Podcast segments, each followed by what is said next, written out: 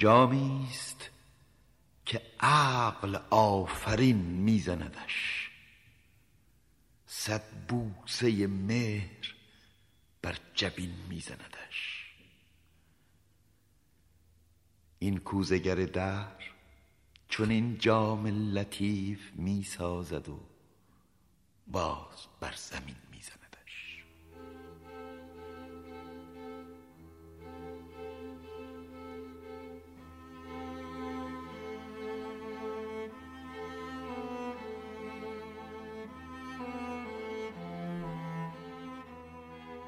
اینکه یک رواقی خم به ابرو نمی آورد تا از امواج پرتلاطم عواطف خود آزاد باشد، تصور اشتباه و رایجی است.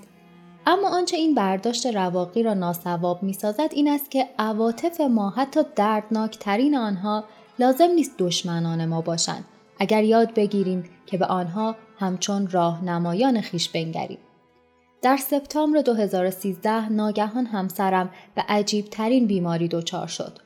توصیف او به عنوان یک بیمار تقریباً مضحک به نظر می‌رسید، زیرا تب یا تومور یا چیزی نبود که قادر باشیم حقیقتاً به آن اشاره کنیم و بگوییم این همان مشکل است.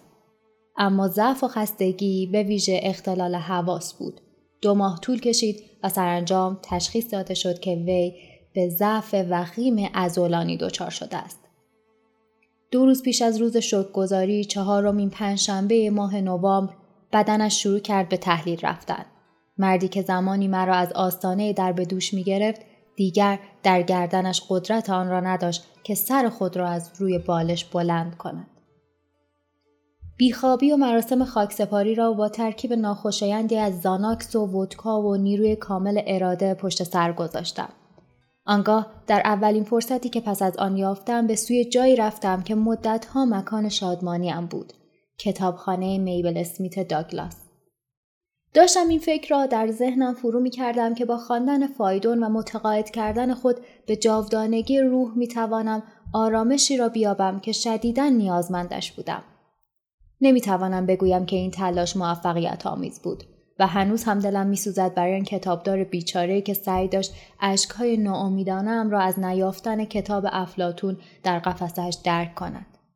اما هنگامی که من را به محل انتقال کتاب‌ها برد، این تأملات مارکوس اورلیوس بود که از قفسه بیرون آوردم و از همانجا بود که همه چیز تغییر کرد. صفحات این کتاب شامل چندین حکمت ساده بود که احتیاج به یادداشت برداری از آن تقریباً ابلهانه به نظر می رسید. اما دستورالعمل اورلیوس مبنی بر این که بکوش تا همان انسانی باشی که فلسفه سعی در ساختنش دارد، چیزی بود که لازم داشتم. فکر نمی کنم اغراق باشد اگر بگویم آنچه در صفحات تأملات یافتم من را از نومیدی که تهدید به بلعیدنم می کرد نجات بخشید. نمی گویم و نمی توانم بگویم که مرگ همسرم در 33 سالگی شوربختی نیست. همچنین نمی خواهم و نمی توانم بگویم که گذران زندگی 2 فرزندم بدون پدرشان بی انصافی نیست. اما ما استقامت کرده و پیروز شده ایم و اینکه من یاد گرفتم ببینم این استقامت و پیروزی خوشبختی بزرگی است که میتوانم جشن بگیرم. شاید مهمتر از همه یاد گرفتیم اگرچه هنگام شکست نمیتوانیم تصمیم بگیریم، اما باید تصمیم بگیریم که چه چیزی را از میان آوار بیرون بیاوریم.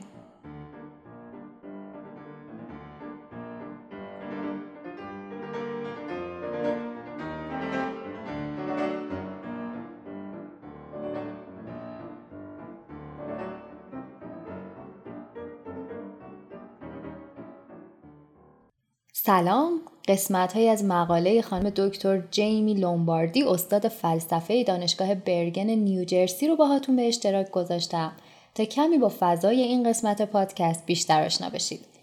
راستش چند وقت پیش توی پیج وادی از شما پرسیدم اگه قرار باشه به یه جزیره برید و بتونید با خودتون فقط یه کتاب ببرید، اون کتاب چیه؟ بین لیست بلند بالای کتاب‌ها اسم کتاب‌های معماری هم زیاد به چشم می‌خورد. البته قابل درکه که وادی در درجه اولیه رسانه هنر و معماریه و بنابراین مخاطباش بیشتر به این سمت گرایش دارن. اما برای من مهدیه عجیب بود که چطور یک کتاب معماری میتونه توی تنهایی یه جزیره برای کسی نجات بخش باشه. وضعیت امروز ما وضعیت همون آدم تنهاییه که برای نجات از جزیره‌ای که توش گیر کرده به چیزی بیشتر و فراتر از معماری نیاز داره، به خودشناسی. شعار ما همیشه این بوده که ما در وادی کتاب میخونیم تا آدم‌های کاملتری بشیم و امروز احساس میکنم برای رسیدن به کمال نیاز داریم در کنار هنر و معماری به فلسفه، روانشناسی و سایر علوم هم سر بزنیم. امیدوارم همینطور که تا امروز 16 وادی رو با ما منزل به منزل اومدید، از اینجا به بعد هم همسفر ما توی این مسیر باشید. توی این قسمت قرار نیم نگاهی به یکی از مکاتب فلسفی داشته باشیم که برای شرایط ما در ایران امروز با همه دشواری‌ها و عدم کامیابی‌ها میتونه خیلی کمک کننده باشه.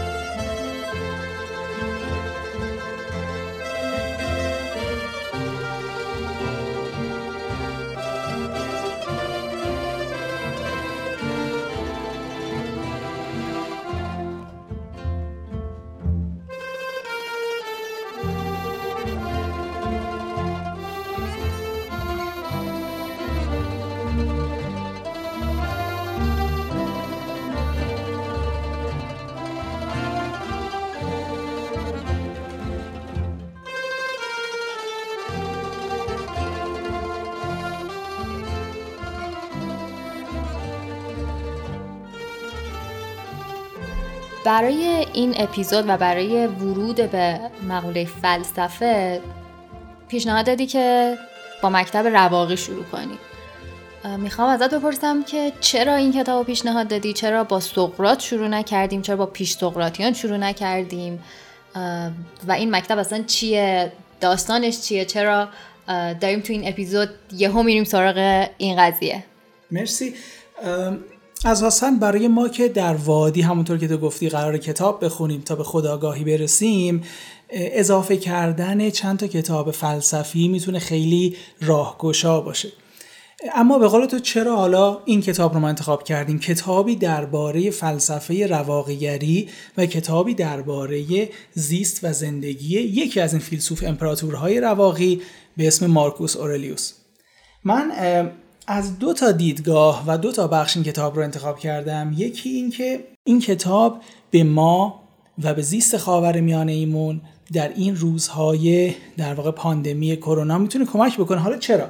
چند وقت پیش مقاله‌ای در واقع در مجله گاردین میخوندم با این عنوان که Stoicism in a time of pandemic how Marcus Aurelius can help، یعنی رواقیگری در زمان پاندمی و چگونه مارکوس اورلیوس میتونه تو این شرایط کمک بکنه. جالبه خود زندگی مارکوس اورلیوس رو که ما تو این کتاب میخونیم، تو 14 سال آخر فرمانرواییش و امپراتوریش با یه پاندمی، با یه پلیگ، با یه بیماری طرف بوده که 5 میلیون رومی رو در اون زمان و با مختصات جمعیتی اون زمان میکشه و یکی از بزرگترین بحران‌هایی بوده که اتفاقاً خود مارکوس به عنوان امپراتور با استفاده از در واقع تسلطش بر آموزه‌های رواقی تونسته این قضیه رو تا جای کنترل و حل بکنه. رواقیون حالا در ادامه بهتر توضیح میدیم به 4 تا ویرچو یا خیر اعتقاد دارن. 2 تاش خیلی به ما کمک میکنه. یکیش ویزدمه و یکی دیگهش هم مادریشن یا تعادله که باز تو قضاوتامون، تو زیستمون، تو زندگیمون این تعادل رواقیگریه باز یه ابزاریه که برای کنترل خشم و کنترل اضطراب و نمیدونم بهره‌وری بهتر از زندگی تو این شرایط پر از در واقع التهاب کمک کننده است. من همینجا یه پرانتز باز کنم، از مودریشن گفتی، چیزی که اول پادکست من اشاره کردم این بودش که خیلی ها میبینم که این روزها تمرکزشون روی حرفشون، حالا اینجا ما از هنر و معماری حرف میزنیم، روی هنر و معماری انقدر زیاده که از بقیه جنبه‌های زندگیشون غافل شدن. خود من یکی از همین آدم‌ها بودم، امروز هم هستم. سعی کردم با آموزه‌هایی که از فلسفه گرفتم یه ذره تعدیلش کنم، ولی فکر میکنم که توی این شرایط به خصوص خیلی نیاز داریم از این فلسفه، از این مکتب فکری کمک بگیریم برای این که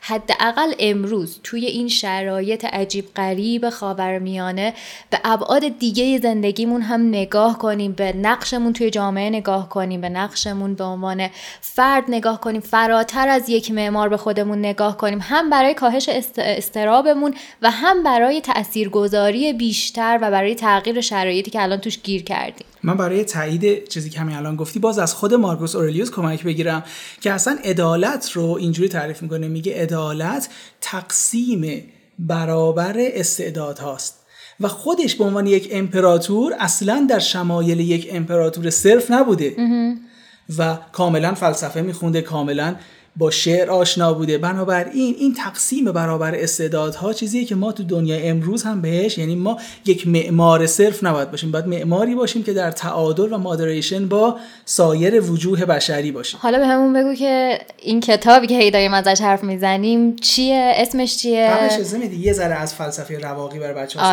صحبت کنیم، یعنی اصلا یه ذره بدونیم که این فلسفه رواقی چیه و دقیقاً چی میگه.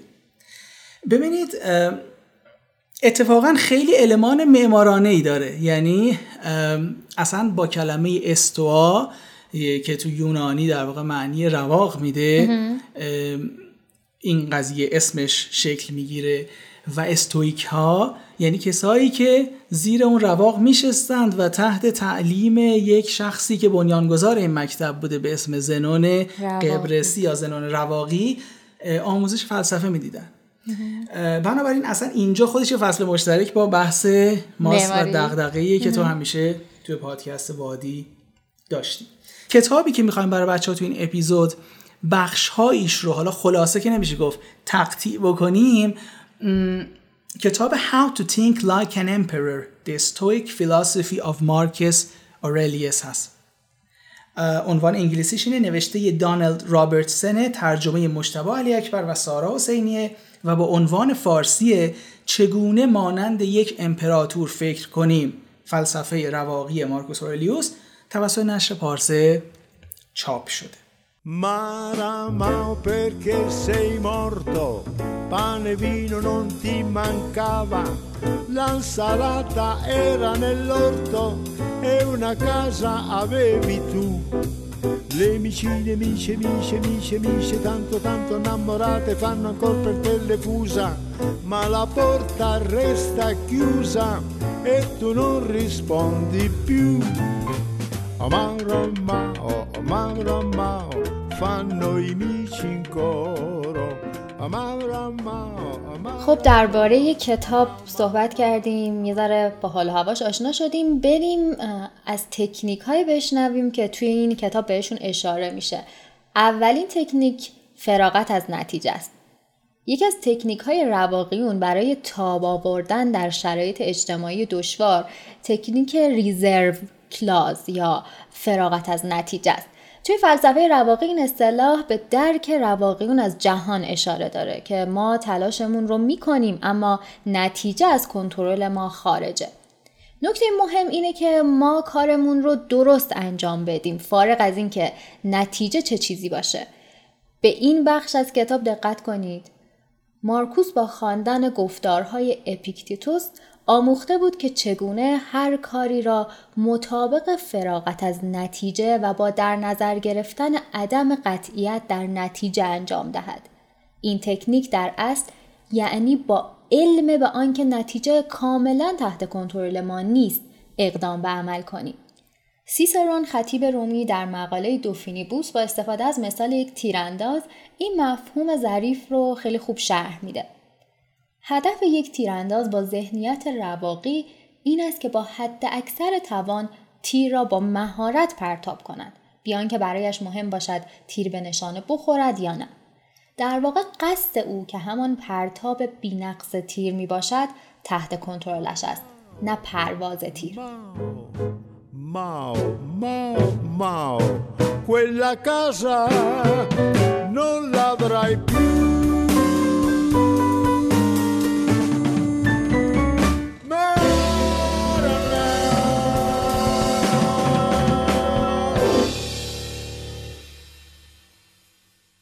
بریم سراغ تکنیک دوم، انتخاب هرکول. روزی هرکول جوان در جاده‌ای ناشنا به یه دوراهی میرسه. همونجا میشینه و به آینده و انتخابش فکر میکنه.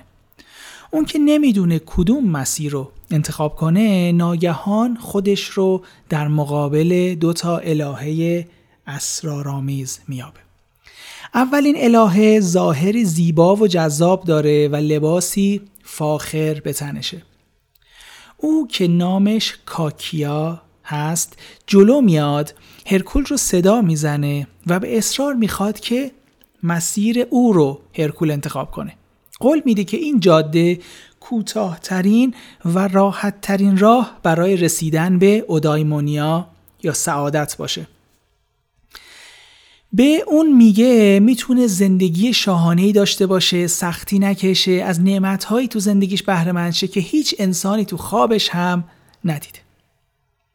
بعد از اون دومین الهه به هرکول نزدیک میشه. نامش آرته است.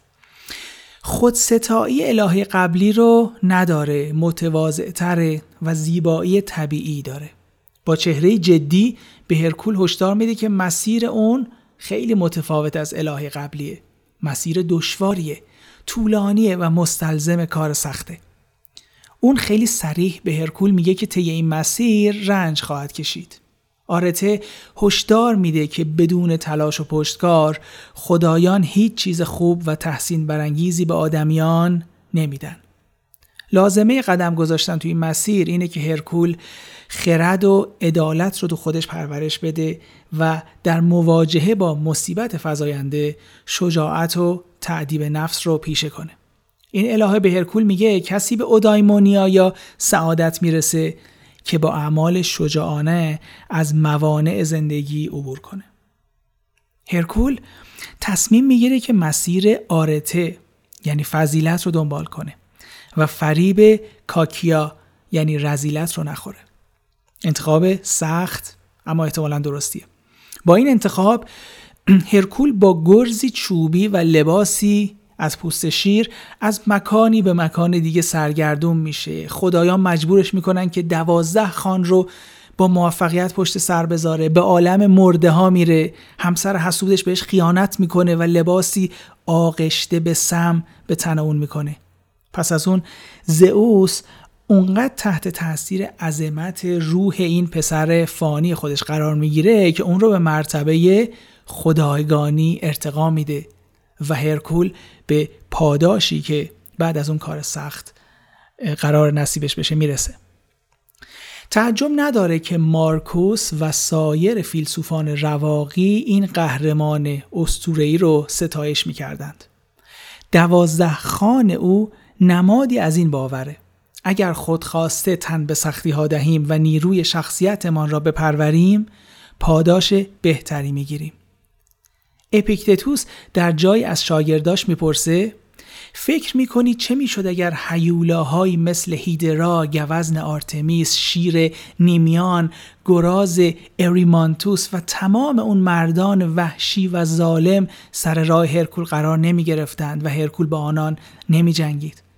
اگر او در خانه می نشست، در جای گرم و نرم می خوابید، اصلا تبدیل به هرکولی که ما اکنون می شناسیم نمی شد. به عبارت دیگر، داستان هرکول برای رواقیون نمادی است از چالشی حماسی، تصمیم برای پاسخ به این سوال که می‌خواهیم در زندگی چه کسی شویم و کدام راه را انتخاب کنیم.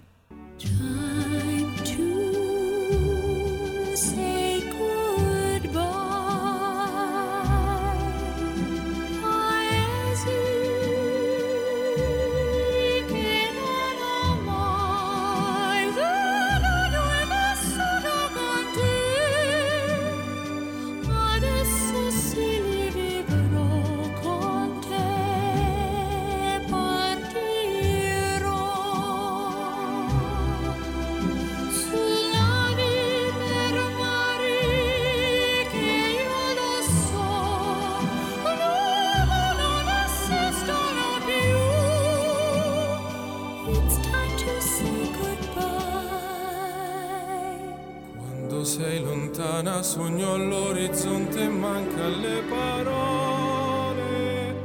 E io sì lo so che sei con me, tu mia luna, tu sei qui con me. Mio sole, tu sei qui con me, con me, con me, con me. تکنیک سومی که تو این کتاب باهاش آشنا میشیم دیکاتاستروفایزینگ یا رفع فاجعه پنداریه. طبق نظر مارکوس اولین تکنیک برای کسب آرامش به رفع فاجعه پنداری مرتبطه. باید بیاموزیم شدت خطری رو که از کل فاجعه احساس کردیم به میزان واقع گرایانه‌ای کاهش بدیم. مثلا فرض کنید نگران قبولی توی امتحان مهمی هستید. مضطرب شدید و احساس میکنید که مردود میشید و این مردودی پایان دنیا و ناکامی بزرگیه. رفع فاجعه پنداری ایجاب میکنه که موقعیت رو با شیوهی متعادلتر دوباره ارزیابی کنید تا کمتر ویرانگر به نظر برسه. اون موقع میتونید راه حل‌های بالقوه‌ای برای مقابله با اون رو پیدا کنید. وقتی نگاهی واقع گرایانه و معقول به وقایع داشته باشید، اضطراب کاهش پیدا میکنه. اگر چند بار از خودتون بپرسید که خب بعدش چی میشه، میتونید توجهتون رو از آزاردهنده ترین بخش یک صحنه منحرف کنید و ظاهر مصیبت بارش رو کنار بزنید. مثلا از خودتون بپرسید وقتی کارم رو از دست بدم چه اتفاقی میفته؟ شاید برای مدت کوتاهی سختی بکشید، اما بالاخره کار دیگه‌ای پیدا خواهید کرد. در کنار تکنیک رفع فاجعه پنداری، تکنیک ساده و قدرتمند دیگه‌ای وجود داره که به تایم پروجکشن یا تجسم زمان معروفه. توی این شیوه باید از خودتون بپرسید که 10 یا 20 سال دیگه درباره موقعیتی که اکنون دلواپستون کرده چه فکری خواهید کرد و اینجوری به خودتون کمک میکنید که نسبت به ناملایمات نگرشی فلسفی ایجاد کنید.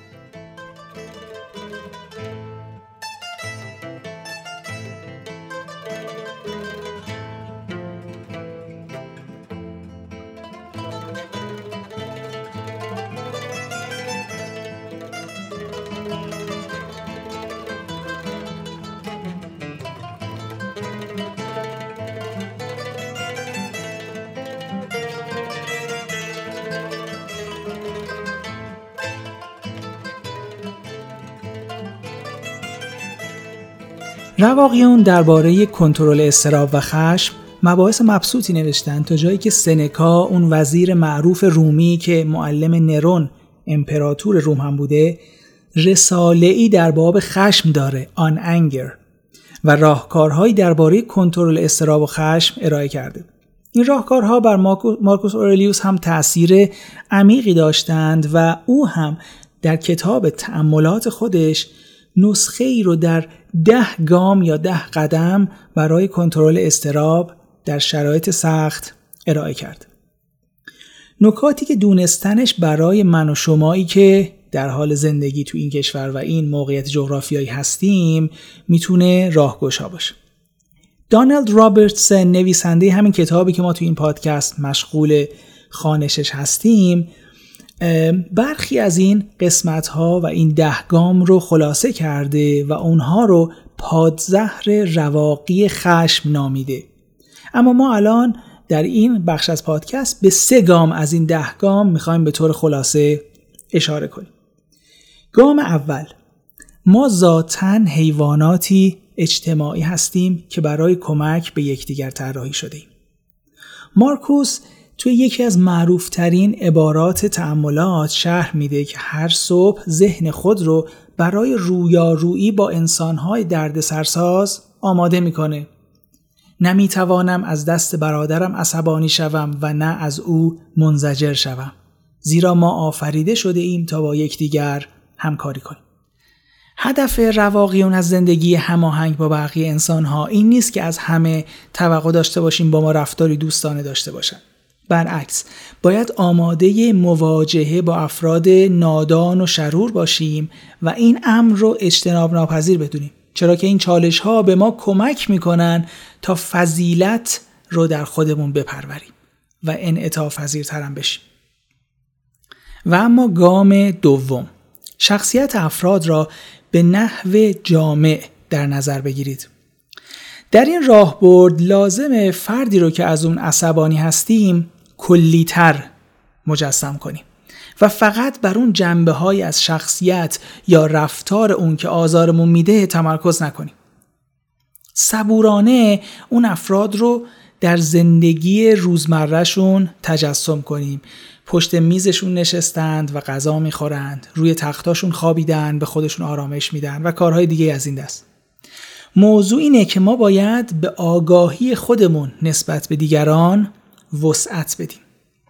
رواقیون معتقدند که افراد شرور اساساً حب نفس ندارند و با خیش بیگانن. باید بیاموزیم که درکشون کنیم و اونا رو قربانیان باورهای غلط و داوریهای اشتباه خودشون بدونیم. اگه به این یقین برسیم از کنار انتقاداتشون راحت‌تر میگذریم. گام سوم، هیچ کس کامل نیست از جمله خود شما. اگه به یاد داشته باشید که دیگرون هم انسان هستند، دارای عیب و ایراد هستند، به نحو متعادلتری در مقابل تمجید و انتقاد اونها واکنش نشون میدید. به همین ترتیب اگه به خودمون هم یادآور بشیم که ما هم کامل نیستیم، میتونیم خشممون رو تعدیل کنیم. اگر بی توجه به نقایص خودمون از دیگران انتقاد کنیم، رفتاری ضد و نقیض داشتیم. دقیقاً از این رویه که مارکوس به خودش تذکر میده که اشتباهات زیادی تو زندگی داشته. تو این زمینه با دیگران تفاوتی نداره، او هم اشتباهات زیادی داشته.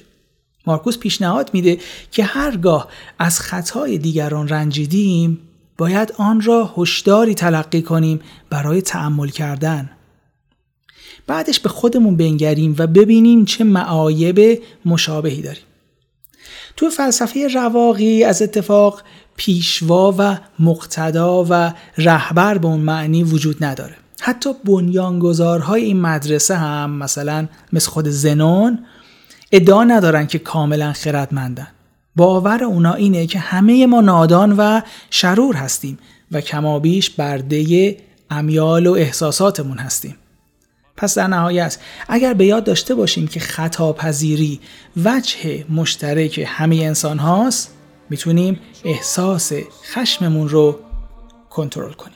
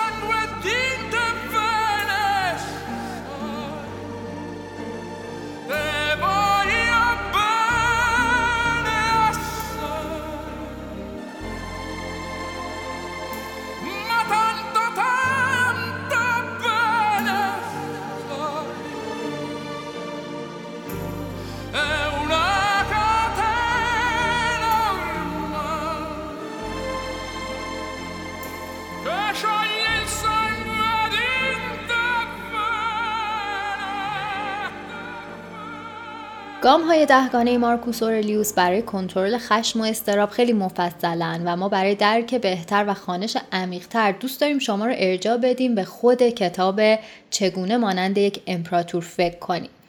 اما می‌خوایم اینجا با هم دیگه بشینیم و یه جمع‌بندی داشته باشیم از چیزهایی که تا اینجا خوندیم و شنیدیم. من خودم فکر می‌کنم که الان برامون یه ذره روشن شده که دلیل اینکه این کتاب رو انتخاب کردیم و به شما داریم پیشنهادش میکنیم خوندنش رو یه سری مشابهت‌های تاریخی و جغرافیایی با شرایطیه که مارکوس اورلیوس توی اون زندگی میکرده و فلسفه صادر میکرده. همونطور که گفتم نه به صورت صرفاً تئوری بلکه با زیستش این فلسفه رو صادر میکرده. مشابهت جغرافیا و زمانه مارکوس اورلیوس با اینجا و اکنون ما هم به واسطه جنگ و ناپایداری که به لحاظ سیاسی توی اون دوران وجود داشته، هم به واسطه پاندمی که همون زمان باهاش دست و پنجه نرم کردن، هم ما امروز داریم ازش رنج میبریم و در واقع این دوتا در نهایت منجر شدن به یک ناامیدی دست جمعی که ما رو به یک بنبستی میرسونه. من فکر میکنم که این کتاب میتونه به ما یک راه حلی برای برون رفتن از این بنبست بده. خب گفتی، یعنی این کلمه بنبست اتفاقا کیورد مهمیه که ما رو به اون تکنیک اول، یعنی تکنیک فراغت از نتیجه میرسونه.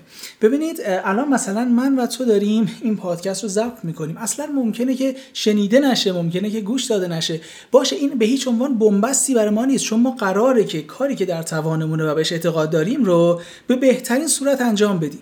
آره این بنبست میتونه بنبست اجتماعی ما باشه، ولی هر کدوممون به صورت فردی باید وظیفه‌ای که جلو پامون هست، اون توپی که جلو پامون هست رو درست شوت بکنیم و وظیفه خودمون رو درست انجام بدیم، بدون اینکه همش زلفمون رو گره بزنیم به اون بیرون، اون نتیجه. حالا قراره چی بشه، قراره چه اتفاقی در ادامه بیفته.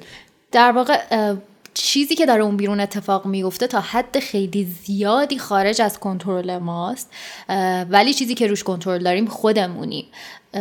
اینجاست که باید شاید توی سیاستگذاری هامون تغییر ایجاد کنیم و اینجاست که اون انتخاب هرکوله میاد بحثش مطرح میشه، تکنیک دوم.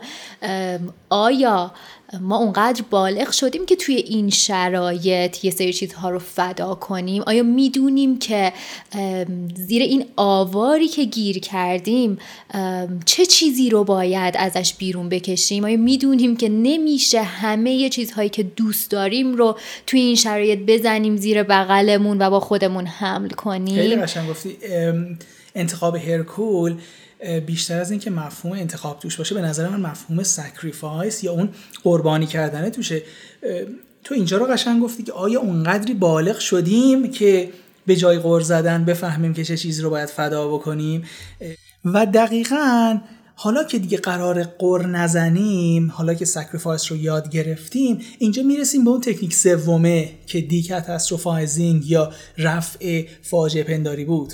به هر حال ما چه بخوایم چه نخوایم یه بار بیشتر به دنیا نمیاییم و اون یه بار اینجا و اکنونه، فرصت دوباره نداریم. با فاجعه پنداشتن شرایطی که توش هستیم قاعدتاً کمکی به خودمون نمی کنیم. این چیزی که حداقل من دارم برداشت میکنم از حرف مارکوس اورلیوس و فکر میکنم باید تمرکز کنیم روی چیزی که کنترل داریم روش و همین.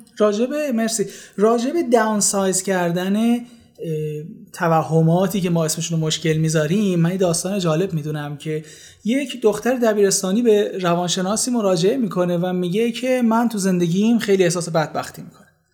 بعد روانشناس سعی در واقع همین دیکاتاستروفایزینگ این دخترشه میگه تو چه حوزه‌ای از زندگیت احساس بدبختی میکنی؟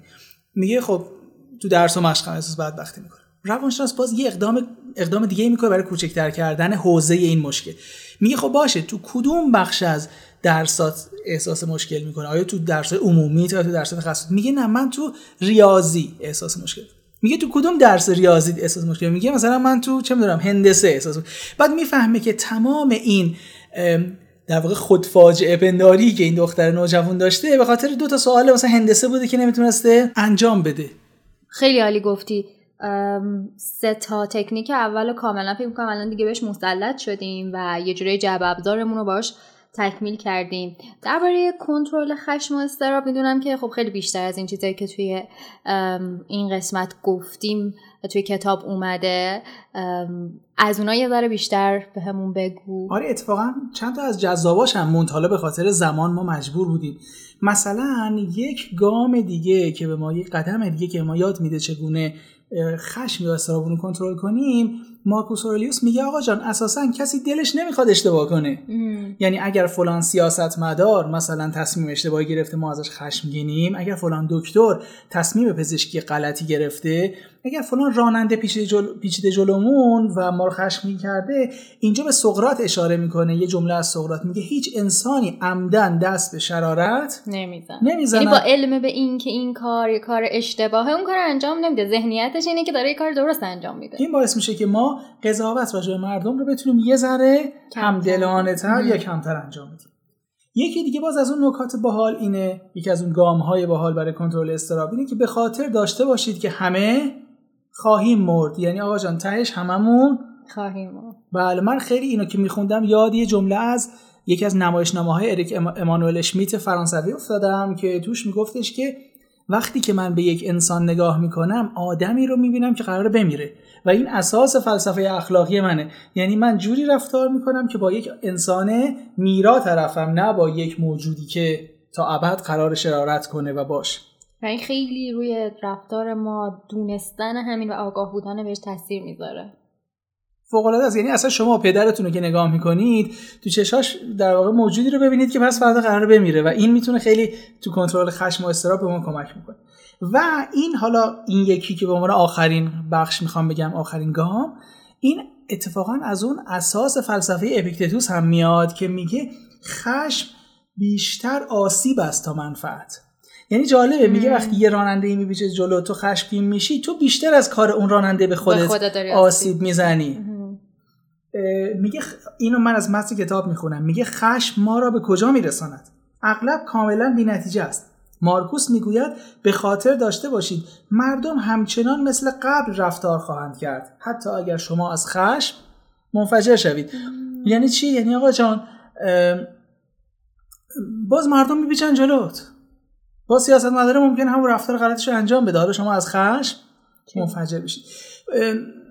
ما پادکست رو با یک اشاره به شعری از رباعی از خیام شروع کردیم. آره. میدونم واسه تو دغدغه بود و اگه میخوای راجبش صحبت کنه که نه الان فکر میکنم با چیزی که گفتی برام روشن شد که اون آگاهی به میرایی، چیزی که خیام تو شعرش خیلی روش تاکید میکنه، یکی از راههای مارکوس اورلیوس برای کنترل خشم، یکی از راهکارهایی که اساسا میده. بله و حتی برقراری ارتباطا. یعنی سبوی عمر شکستنی است که من فکر کنم اگر یک جمله ما از اورلیوس بخوایم تو ذهنمون باشه سبوی عمر شکستنی است. این چیزیه که یه همش گفتاریه که حالا مثلا فرض کنید خیام داشته. بنابراین من فکر کنم من اگه درسی بخوام از این حالا یه ساعتی که در کنار تو بودم یا چون یه هفته که این کتاب خوندم بگیرم، همین جمله سبوی عمر شکستنی است. و کلا در پایان حرفم هم تاثیر هراکلیتوس رو میخوام رواقیون بگم که این حرکت آب در داخل رودخانه مانند زندگی، این روندگی و تغییر و میرایی زندگی واقعا ریشش تو هراکلیتوسه. و اگر من بخوام خودم درسی بگیرم اینه که سبوی عمر شکستن. فکر میکنم هر کسی به اقتضای این که توی زندگیش توی چه موقعیتی قرار داره میتونی یه جایی از این کتاب رو بگیره و برای خودش تبدیل کنه به یه مانترا، حتی یعنی برای خودش تکرارش کنه بارها، شاید که راهگشا باشه. مرسی، من حرف بیشتری ندارم. خیلی در واقع خوشحالم از این فرصت که داشتیم با بچه‌ها حرف زدیم و امیدوارم که مفید بوده باشیم، اگرچه با خودمون تکرار میکنیم که نتیجه برامون واسه خیلی مهم نیست. فکر کنم لذت بردیم چون ما روش کنترلی نداریم واقعا. امیدوارم که حالا بچه‌ها دوستش تمام تلاشمون رو کردیم. من مهدیه مهدی نژاد هستم به همراه علی شیروی. قسمت 17 پادکست وادی رو به گوش‌های شما عزیزان رسوندیم. امیدوارم که بازدید از سایت و پیج وادی رو فراموش نکنید و با همراهی و معرفی وادی به دوستاتون صدای ما رو به جمعیت بیشتری برسونید، به همون انگیزه بدید که بیشتر از این کار رو بکنیم، بیشتر پشت میکروفون بشینیم، چون به هر حال توی این شرایط هممون داریم یه سری فشارهای مشترکی رو تجربه میکنیم. این راهکاریه که ما روش کنترل داریم و تونستیم بهش دست بزنیم، بهش متوسل بشیم برای اینکه بتونیم این روزها رو دووم بیاریم. تا چه قبول افتاد و چه در نظر آید.